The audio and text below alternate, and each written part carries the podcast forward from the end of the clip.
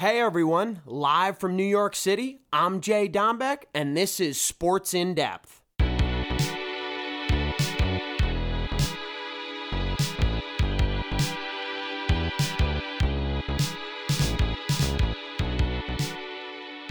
What's up, folks? JD here, back in the studio, back doing what I love. I wanted to start in the NBA talking about off season. Kevin Durant do you think he'd be a good fit for the Boston Celtics? I do think so. Simply because if you pair him alongside Jayson Tatum, that would be a heck of a duo. And I love Jaylen Brown. I really do. But with an opportunity to get Kevin Durant, you must give up Jaylen Brown. Role players like Derrick White Another big name on the move. The Nets want Marcus Smart as well as Jaylen Brown, as well as Derrick White. A lot of first rounders. We know the Nets want a lot, but Kevin Durant, for him, you deserve a lot. So I wanted to focus on that today because, yes, the Boston Celtics went to the NBA Finals. Uh, they ended up losing to the Warriors, but at least they got there. The one thing I must say is to get over that hump and to win a championship, I'm not sure if Jayson Tatum and Jaylen Brown can do it. If you break them up, bring in Durant, you're good as gold. I simply say that because with Robert Williams defending the rim, with Brogdon now on the roster to give Kevin Durant a true point guard up top, and to have Jayson Tatum, his scoring ability, passing the basketball, pushing the tempo, a great, great player, a great size. Boston's going to be hard to beat. I think the best move for Kevin Durant is to go to the Phoenix Suns or the Boston Celtics, in my opinion. I think you go to those two franchises, it's a win now mindset. Other squads, it might take a year or two. Um, you might never get it done if you're dealt to say if KD went to the Raptors or if KD went to the Pelicans. You know how that can be. And the one thing is Kevin Durant does not have any say in this, folks.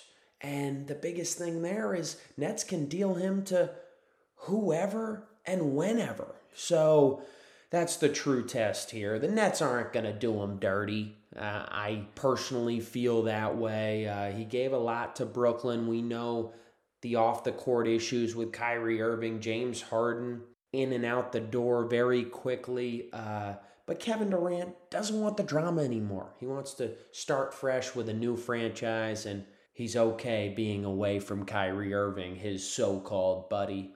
Talking about Irving now, let's make that transition, folks.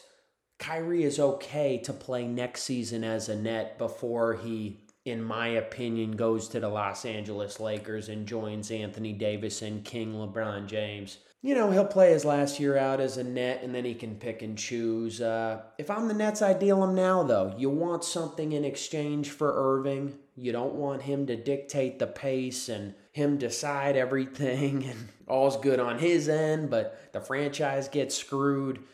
No one deserves that, folks. And I have a strong stance when it comes to Kyrie Irving. You know, he showed his inability to be out there on the floor with his teammates last season.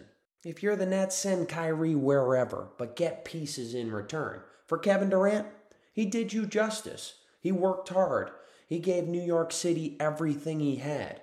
You could work with him, deal him where he wants to go. Two different situations here, folks, and I wanted to clarify that here tonight because, man, when people put Kyrie and Kevin Durant in the same sentence, me and Mad Dog say no, no. Uh, it's end of July. Let's move on to baseball. MLB in really good hands. Yankees off to a pretty good start post All Star break, and Aaron Judge is just doing Aaron Judge type things, hitting the deep ball, hitting for average, a lot of RBIs. Uh, that's just what he does. I'm laughing right now in the studio because the Yankees waited to pay this man. Now you'll have to pay him more. And uh, I really think Judge is a Yankee. I talked about it last week that he is a New York Yankee from his personality to his swing. Uh, a humble guy, Derek Jeter type personality, and wants to make those around him better. Um, and the way you do that in baseball is you show the guys in front of you, behind you in that batting order how to approach pitches, whether to take the first or go out there swinging, you know, to to be patient in that batter's box and wait for the right pitch if accessible. Uh, baseball's a great game. Uh, I say it all the time, and the Yankees play it the right way. Pitching at an all time high right now, hitting at an all time high, and their record being 66 and 31. It's well deserved, really well deserved. And the rest of the division, really solid across the board. I really want to see jumping ahead this postseason. Yankees, Astros in the ALCS. That'll be so good for baseball with the star power over there in Houston and in New York with great pitching for both ball clubs. I think it's what the people want. Um, I wanted to talk about the Boston Red Sox and their inability to field post All Star break. They got to get it together. Alex Cora is a great manager, and great managers must take command of that team and in that dugout. You know, preaching to those guys, mental errors cannot happen. Physical errors happen at times, but the mental ones, we have to clean that up. Boston is 48 and 48, but five game losing streak, you know?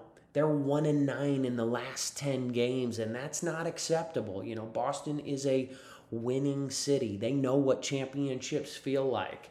Uh, right now, they are going through a lull period, and I think they'll get back on track.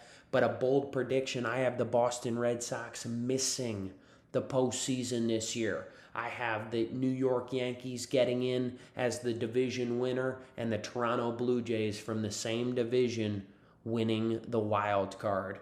A little wrap there on the AL East. Moving down to the NL, I think the Dodgers are really finding themselves. And when I say that, 9 and 1 in the last 10, 8 game winning streak, 64 and 30. We know that the MLB wants the LA Dodgers against the New York Yankees in the World Series and if we get that, that'd be just phenomenal. A bunch of my buddies, a bunch of my friends, cousins, uncles are rooting for a New York Mets, New York Yankees, a Subway Series, get it back. Both franchises are at the top of their game and see them battle it out in the great city of New York. So uh, there it is with baseball. I think the teams that really needed to step on the gas pedal is the Atlanta Braves. I think they're going to have a great second half of this season in the NL East. I think the Mets and the Braves make the postseason from that very division. It's going to be a grind in the NL West, Giants and Padres. I think both teams are on the cusp of getting in. Uh, we'll see how that plays out. Um, and the Mariners came into the All Star break so hot, but since the All Star break, three game losing streak. So it's not like, you know, they're picking up where they left off. And in baseball, we know it could swing like a seesaw. You could win nine straight, then lose nine straight because it's all about pitching. It's all about bullpen. I wanted to focus on bullpen to wrap up the episode this week.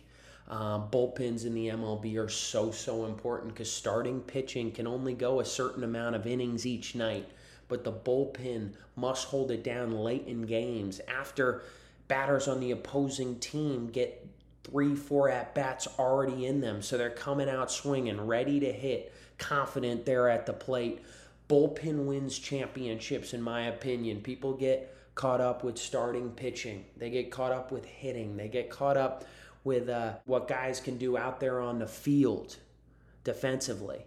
But bullpen and your closer, they have to click, and they have to click jumping into a game that they simply did not start and they have to finish. Guys have been out there for five, six, seven innings before they come in, and they have to hold down the fort till the very end. A little lock in on bullpen. You heard it with JD here Monday night recording. You'll hear it on Tuesday. See y'all next week. Love y'all. JD out.